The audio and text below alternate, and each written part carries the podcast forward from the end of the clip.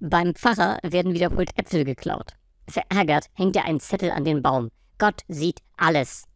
Am nächsten Tag steht drunter, aber er petzt nicht.